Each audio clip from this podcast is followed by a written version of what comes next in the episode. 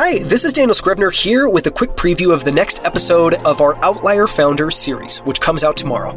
In it, I'm joined by Mo Islam, co founder of Payload Space, which is building a media empire dedicated to covering the business and policy of space, as in outer space. I discovered Payload and immediately subscribed to their daily newsletter after it was recommended by Delian Asparouhov, co founder of Varda Space Industries, in episode 71.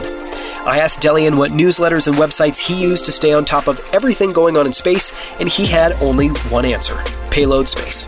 So I'm thrilled to have Mo Islam of Payload Space on the show for a deep dive into the business and geopolitics of space.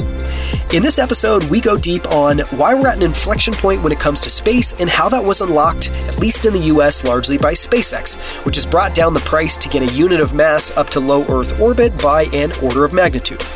The outsized role the military and defense departments currently play as customers for space companies, ranging from Earth imaging to satellite manufacturing startups and the space companies that Mo thinks are the most underrated, as well as how Payload is building a media empire, starting with what Mo calls the modern homepage, which is their daily email newsletter. Plus, how they crafted a compelling voice and editorial style in an old school and relatively stodgy industry, making space cool to read and learn about. Here's one of my favorite moments from it. Tune in tomorrow to listen to the full episode. How would you frame up the inflection point that we're at, and and what does that feel like? Uh, you know, how do you how do you see that day to day? Yeah, so I would say that the inflection point um, that I'm really referring to um, is it, it's really it can be dialed down to two key reasons, right? And I think the first is more on the investor side, on the financing side, the investor appetite to actually fund commercial space initiatives. Um, and I think the second piece, and I'll and I'll get into the first piece in just a second, but the second piece is really this like Elon Musk inspired sort of iterative nature of company building, right? That's been very prominent in Silicon Valley, but now is is actually something that's being um, addressed and and sort of taken in as an, as an ethos within commercial space, right? That's never happened before. So if you take a look, for example, on the financing side, there's been an incredible, incredible, incredible amount of capital flow in the industry recently. I think last year the number was something like 8 billion was invested in startup uh, space companies which broke the previous record by about uh, about a billion right? So it's like 7 billion now it's 8 billion. And there's no i will say that it's end of may right now right? We're, we're chatting and and the market is in complete disarray. There's a lot of uh, macro issues that we're seeing across the board. Um, space is a bit insulated um, and we can talk about that later but like um, space for geopolitical reasons is, is insulated from a lot of it. But there's no doubt that this sort of near term slowdown um, will also affect space. I think in the near term, there's going to be some, especially with like the SPAC sort of implosion. Um, there's going to be some folks who say, okay, like let's actually just take a step back and see what we are investing in and sort of the R and D cycles and how long this, these companies are going to take to actually be to be um, positive on on the profitability side. So as investors like recalibrate, I think that's going to create a little bit of slowdown.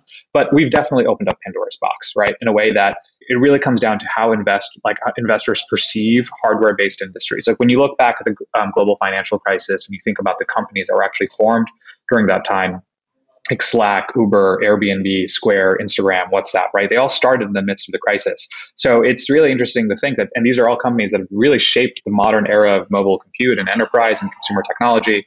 And I think if you really look back, if you really look forward, excuse me, for the next 10 years, I think that what you're going to see is that those generational defining companies are going to be within space and they're going to be within climate tech and they're going to be within biotech. And I think perception of how software can be applied to hardware and how that can unlock efficiencies and value that we've never seen before.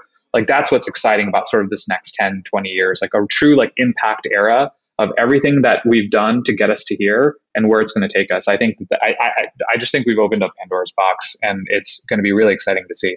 So you know that's really kind of point one of the inflection point. The really the second point really is just around Musk. He has a very love hate and uh, you know relationship with a lot of people, and I think especially with his recent comments and Twitter and all this stuff. Right, he's on the news. He's in the news for a lot of different reasons, but um, the reality is what he's done for the industry is he's changed how risk is assessed he just completely changed the way that companies approach risk. Um, it, you know, SpaceX, of course, takes a very Silicon Valley approach of, you know, let's build rockets, let's blow them up publicly, let's iterate. That's gonna, that's okay, right? That's never been okay. NASA's never done that, right? They spend billions of dollars of developing and testing, developing and testing before they even launch, right?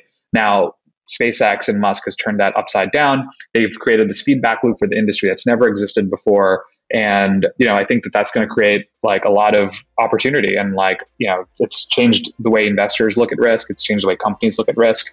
And, uh, you know, there's going to be a lot more to say about that. That to me is sort of what's, what, what's led us to this inflection point.